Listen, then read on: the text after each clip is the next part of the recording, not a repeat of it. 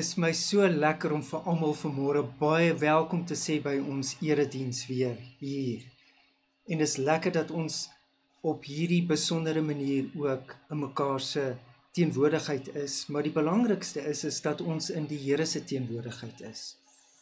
Welcome everybody tuning in, listening to this message uh this morning. It is such a privilege to be in your company, but it is actually more wonderful to be in the company of God. God is here, and therefore I bless you with the kindness and the goodness and the love of God.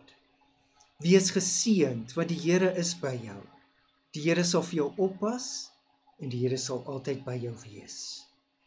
Amen. Vanmôre gaan ons 'n baie besondere Psalm lees Psalm 62. Maar voordat ons hierdie Psalm lees, kom ons vra die Here dat hy vir ons seën as ons uit sy woord lees. Before we read from Psalm 62, let us pray and ask God ask God's blessings on his word for us this morning. Let us pray. Heavenly Father, to come into your presence and to be with you is a miracle because you are the God of miracles.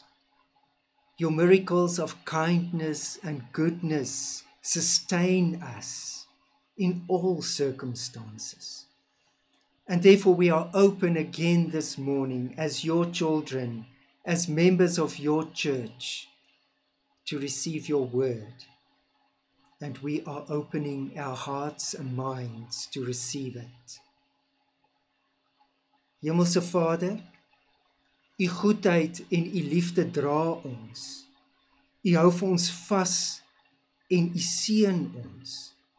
U gee vir ons 'n geleentheid om weer uit u woord te lees en op op hierdie wonderlike manier u stem te kan hoor. Praat asseblief vanmôre met ons waar ook al ons is. Dankie dat U by ons is. Dankie dat U elkeen wat vanmôre na hierdie boodskap luister, besonderlik liefhet en dat U vir elkeen van ons 'n boodskap het. Amen. Psalm 62 vind rus by God. Vind rus by God alleen, my siel, want op Hom is my hoop gefestig. Net Hy is my rots, my verlossing, my toevlugsoord. Ek sal nie wankel nie. By God lê my verlossing, my eer, my sterk rots, my skuilplek. Vind ek in God. Vertrou te alle tye op Hom, o volk stort julle hart voor hom uit. God is vir ons 'n skuilplek. Net 'n asemteug is die mens, onbetroubaar is mense, op 'n skaal weeg hulle byna niks. Saam is hulle ligter as 'n asemteug. Moet op afpersing nie staat maak. Op plunder julle ydelle hoop nie vestig nie. Rykdom As dit toeneem, moet julle hart nie daarop sit nie. Een saak het God bevestig. 2 wat ek gehoor het. Krag is by God, by U, my Here, is daar troue liefde. Want U self beloon 'n mens volgens sy dade. Let all that I am wait quietly before God, for my hope is in Him. He alone is my rock and my salvation, my fortress where I will not be shaken. My victory and honor come from God alone. He is my refuge, a rock where no enemy can reach me. O my people, trust in Him at all times Pour out your heart to Him, for God is our refuge. Common people are as worthless as puff in the wind, and the powerful are not what they appear to be. If you weigh them on the scales, together they are lighter than a breath of air. Don't make your living by extortion or put your hope in stealing. And if your wealth increases, don't make it the center of your life. God has spoken plainly, and I heard, have heard it many times. Power, O God, belongs to you. Unfailing love, O Lord, is yours. Surely you repay all people according to what they have done. Here ends our scripture reading, and this is God's blessing to you and me this morning. Net by God vind ons rus is die tema van hierdie Psalm. Only with God do I find rest. This is the theme of the psalm and also of our sermon this morning. Hierdie Psalm druk 'n vaste geloof van Dawid uit terwyl hy in 'n situasie van groot uitdagings verkeer. Dit gee aan hom nie net 'n rustige sekerheid midde binne in die aanvegtinge van die lewe nie, maar dit dien ook as 'n stuk getuienis en 'n bemoediging vir almal in die geloofsgemeenskap. God is vir almal 'n veilige vesting, sê Dawid. Daarin kan 'n mens jou rus vind. This psalm, so beautifully put by David, expresses the firm faith of David while he is experiencing a situation of great challenge. It is not, it, it doesn't only give him peace of mind in the center, in the midst of all these controversies, but it also serves as a testimony and an, as an encouragement for him. And he conveys that and he shares that with the faith community. God is a secure fortress for all, he says. One can find rest in the presence of God.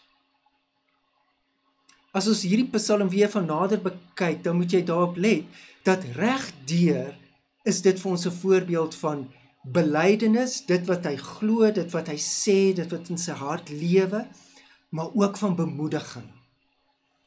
Dis 'n getuienis aan die geloofsgemeenskap dat hierdie Psalm vir ons krag gee in moeilike tye. En dan amper so ongemerk hier aan die einde van die Psalm gaan die Psalm oor tot 'n gebed waar Dawid dan met God self praat. we notice in this psalm that it is a wonderful, perfect example of a confession as well as an encouragement. And it was a testimony to the faith community. And slowly but surely, this psalm moves to the last verses, and then almost unnoticed, it turns into a prayer to God we find it actually, if we examine this psalm, it can be divided into three parts. Daar's eintlik drie gedeeltes binne hierdie Psalm.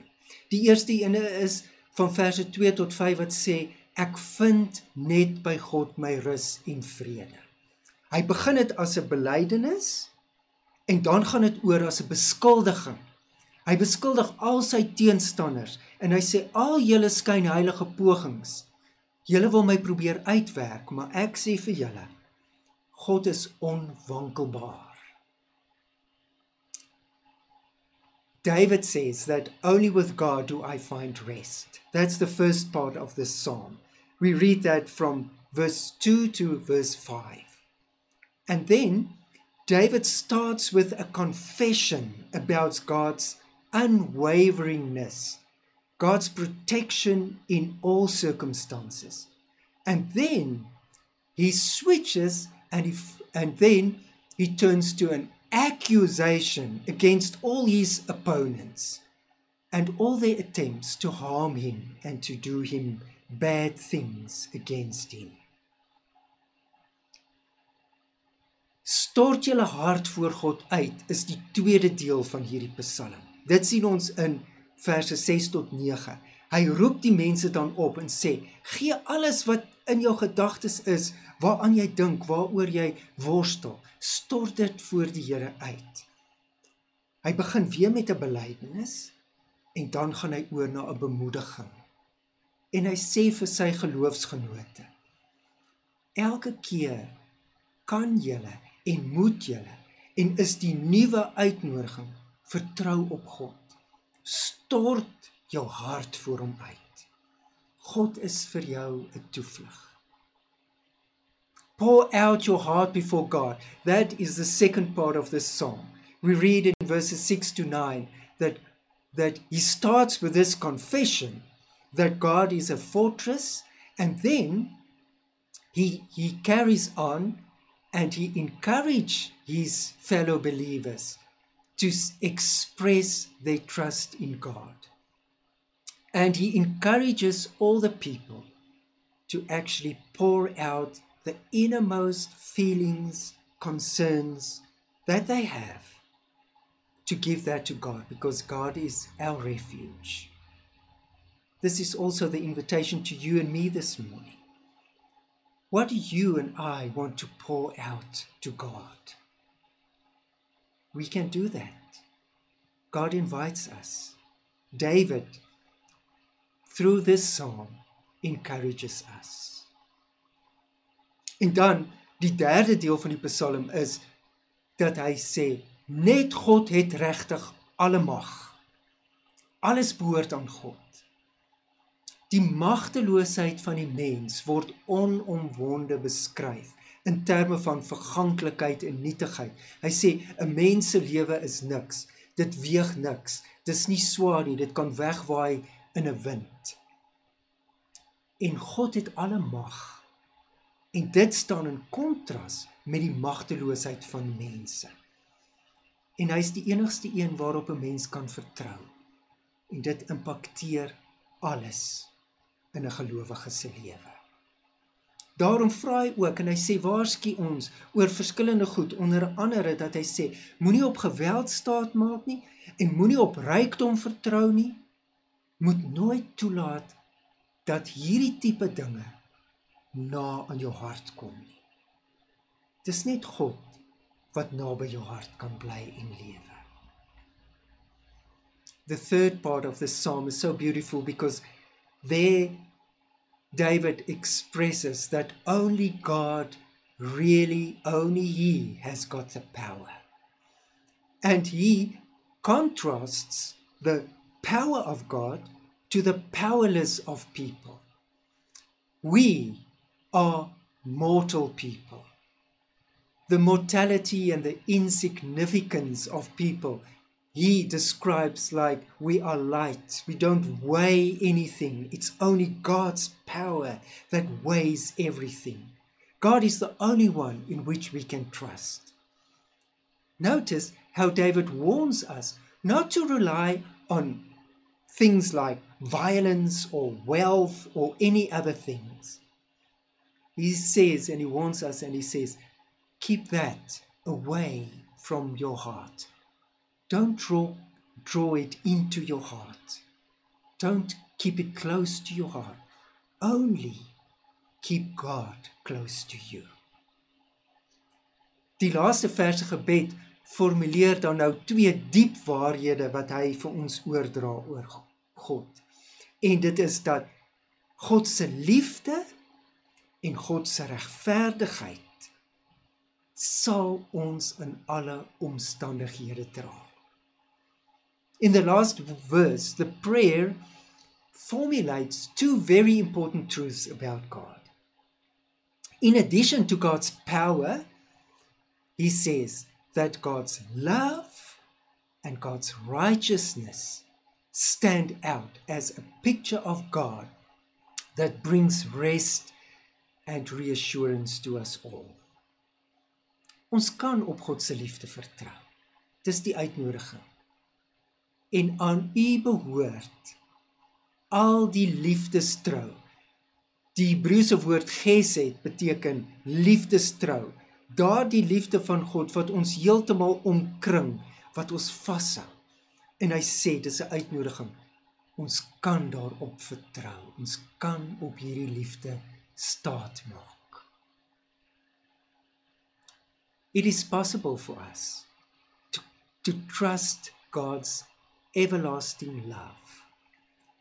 The word that is used here, chesed, in the Hebrew means God's loving faithfulness, loving kindness. Isn't that so beautiful?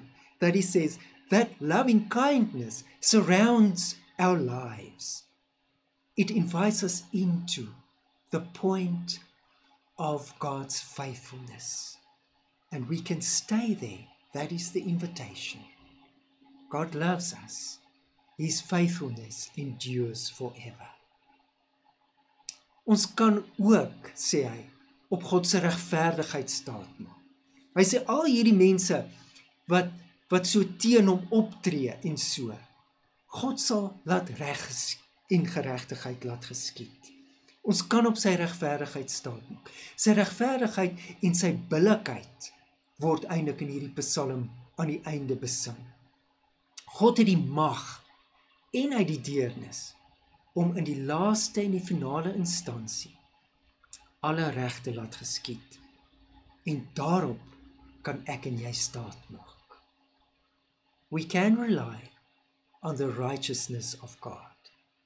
The second part of this verse says that you deal with each one according to his merits. The verse actually focuses more on the fairness and the justice of God, and it serves as a reassurance and, a, and an encouragement when one has been done in by others. God has the power and the compassion to do justice in the last and in the final instance. We can rely on that. Hierdie Psalm 62 raak 'n sentrale tema van ons menslike lewe aan, naamlik ons geborgenheid te midde van 'n wêreld vol lyding.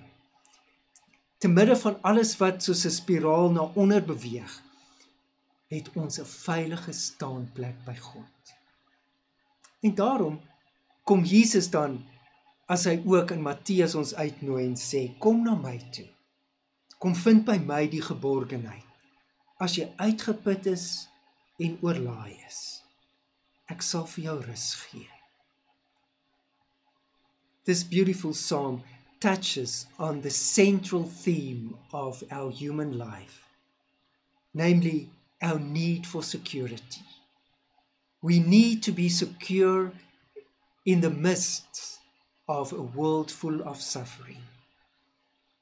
In this downward spiral of violence, of injustice, of restlessness, of illnesses, of COVID 19, God is the safe haven. Because this is also in line with what Jesus inv- invites us when we read in Matthew's 11, chapter 11, verse 28 and 29. Come to me, everybody who labors and is carrying heavy burdens. I will give you rest.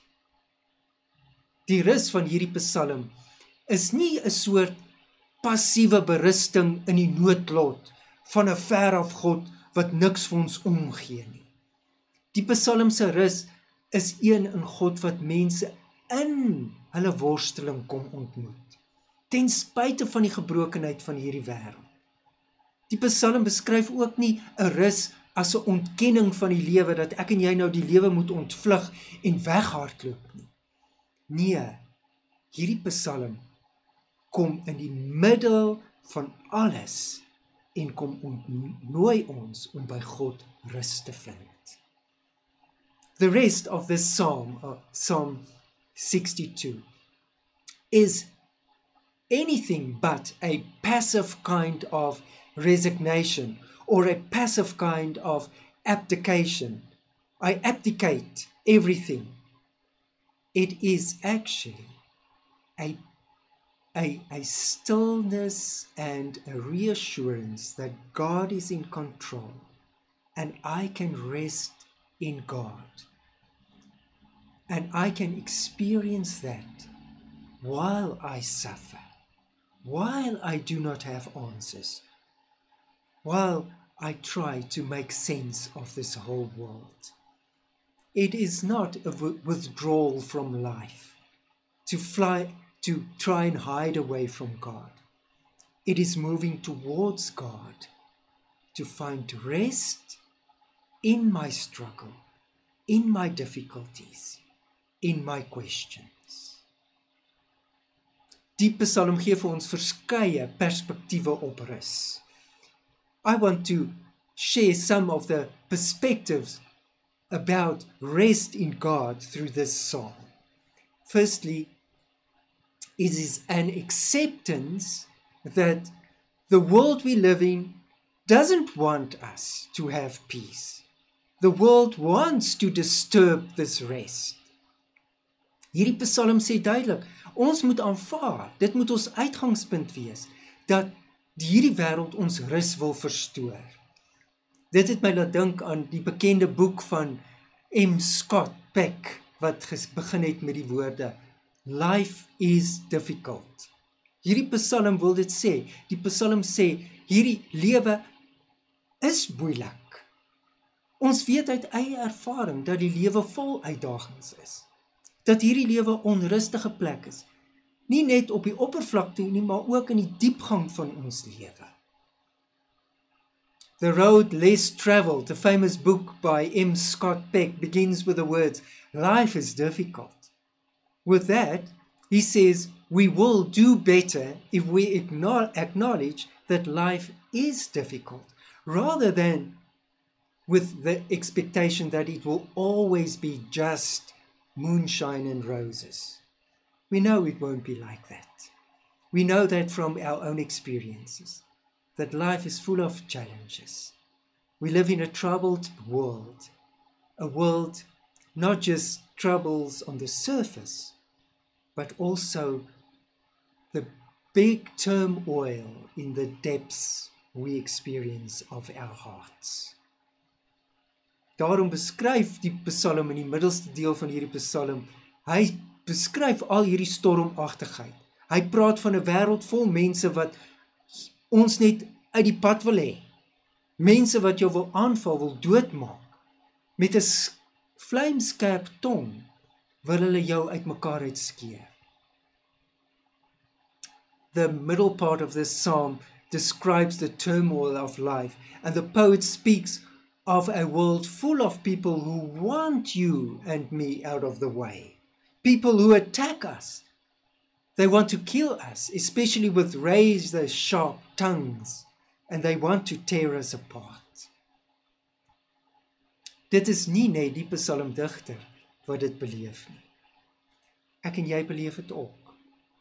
Ek weet nie waarmee jy op hierdie oomblik in jou lewe worstel spesifiek nie, maar gesamentlik worstel ons om hierdie pandemie te oorkom. Ons sukkel ook spreekwoordelik met mense wat ons met 'n dolk in die gesig wil steek. Dan sug hierdie Psalm digter en hy sê hy voel soos 'n muur wat net sommer wil omval en dis 'n klipmuur wat net 'n klein stampie nodig het en dan woep val hy om. En dan sit verby. Dis die stormagtigheid. Die breekbaarheid van hierdie lewe. The psalmist experience this turmoil.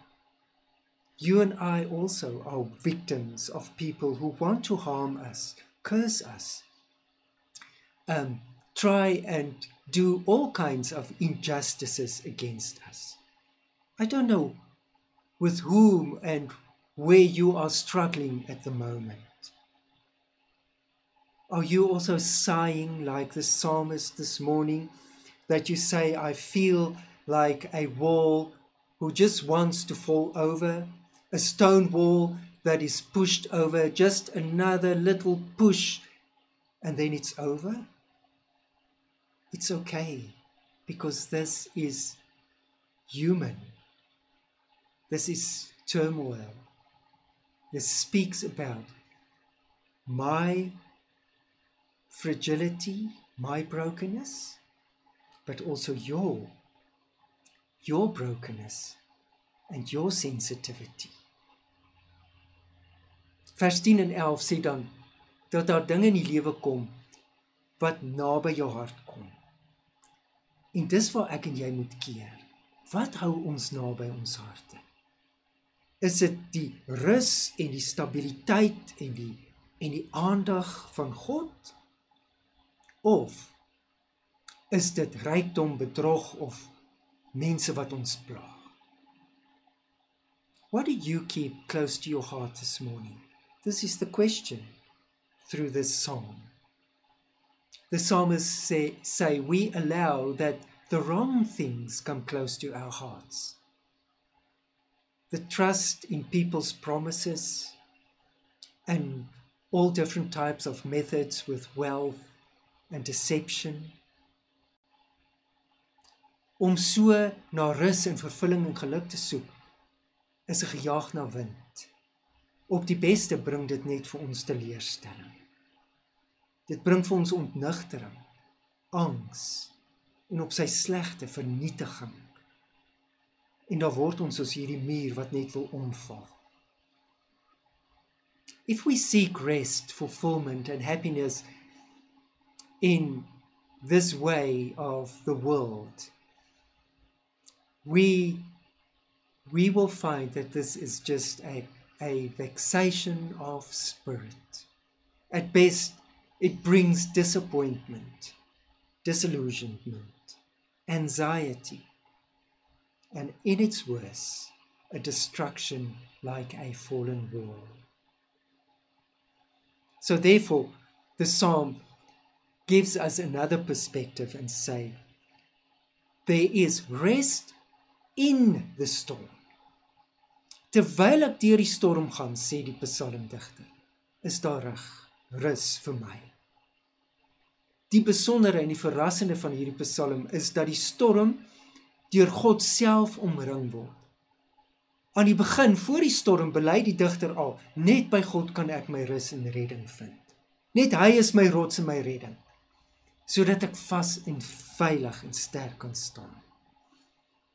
The special and surprising thing about these verses is that the storm is surrounded by God himself.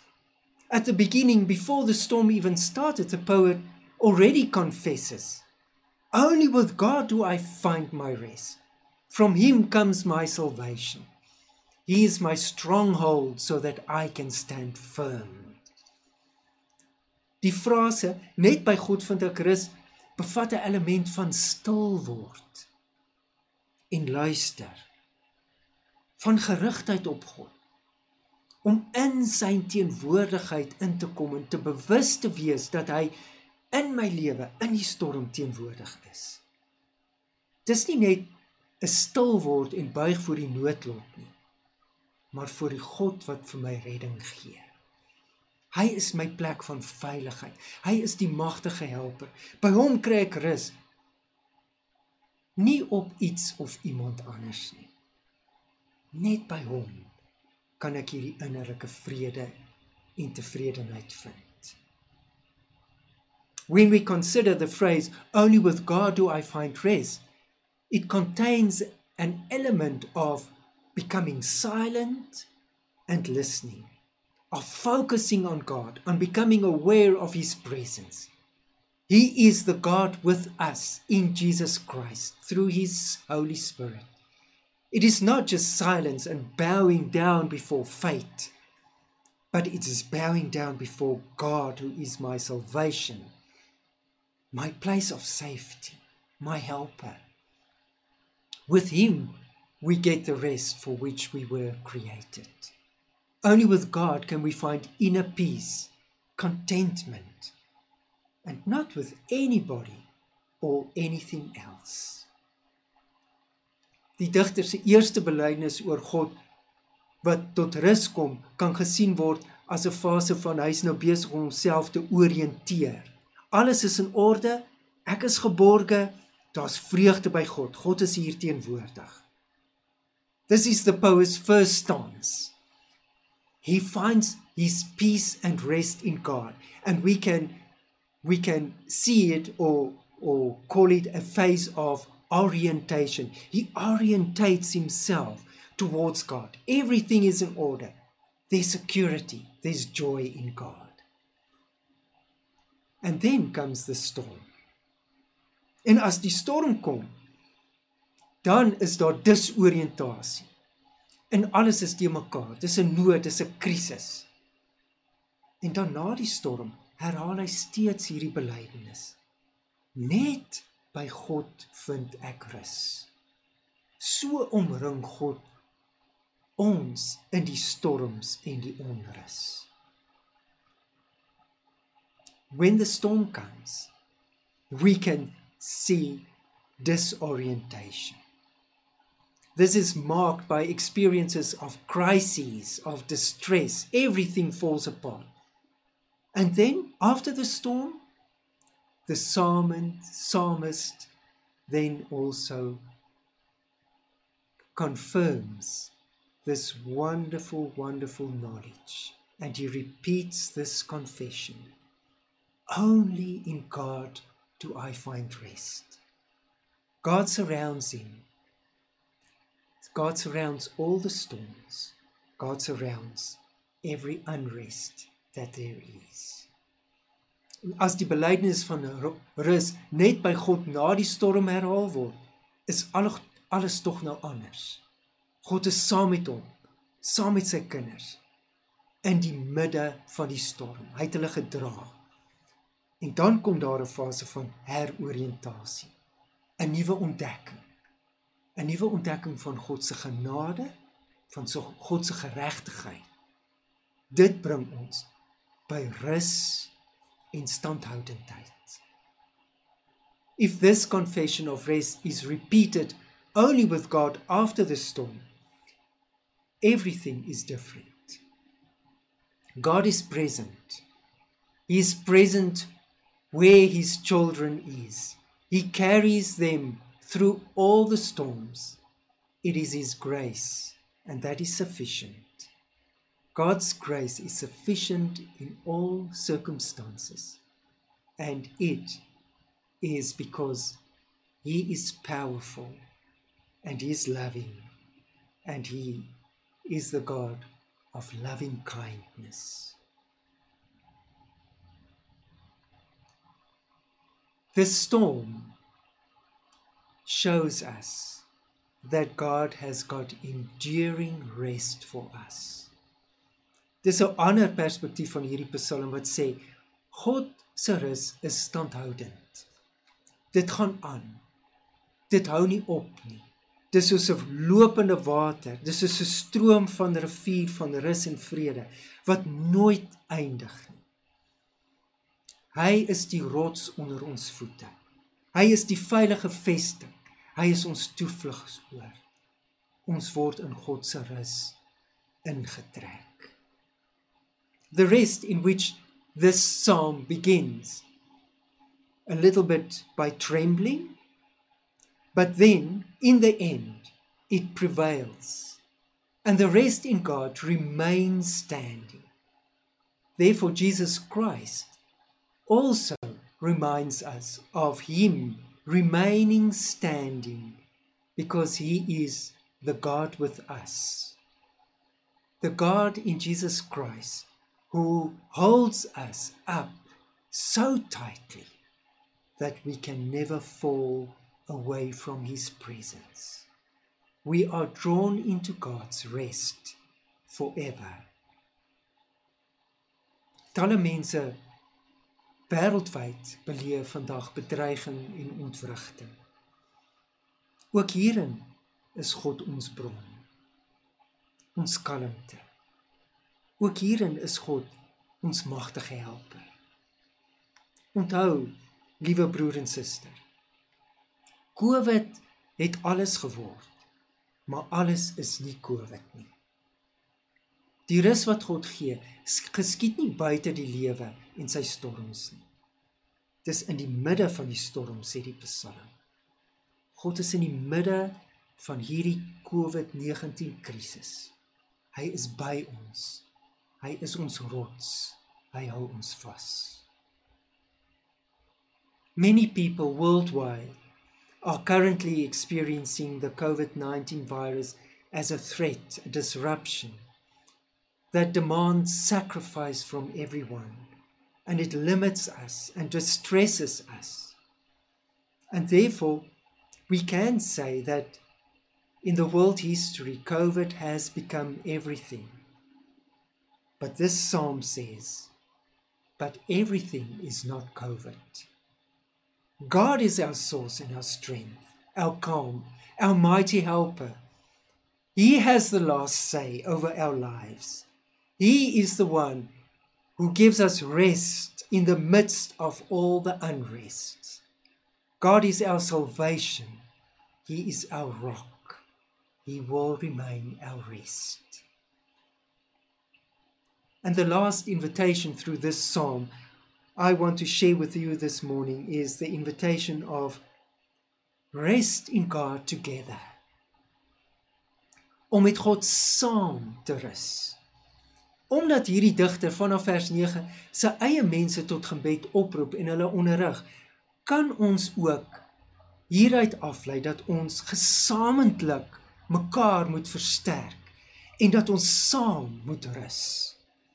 Ons is ingeplant in 'n geloofsgemeenskap en daarom moet ons mekaar opskerp om dinge wat nou te na in ons hart gekom het wat nie by ons hoort nie Ons moet mekaar aanspoor om te sê, nee, maak jou los daarvan. Hiervoor het ons mekaar nodig. Kom ons spoor mekaar aan om aan te hou om ons rus in God te vind. The psalm in this uh, poet also teaches us that we have to be together in the storm. He prays for his fellow believers And he invites us also to find rest in God together. Wait on him together, he says, and listen to him together. We have to. We are also binded and connected to each other through the love of God.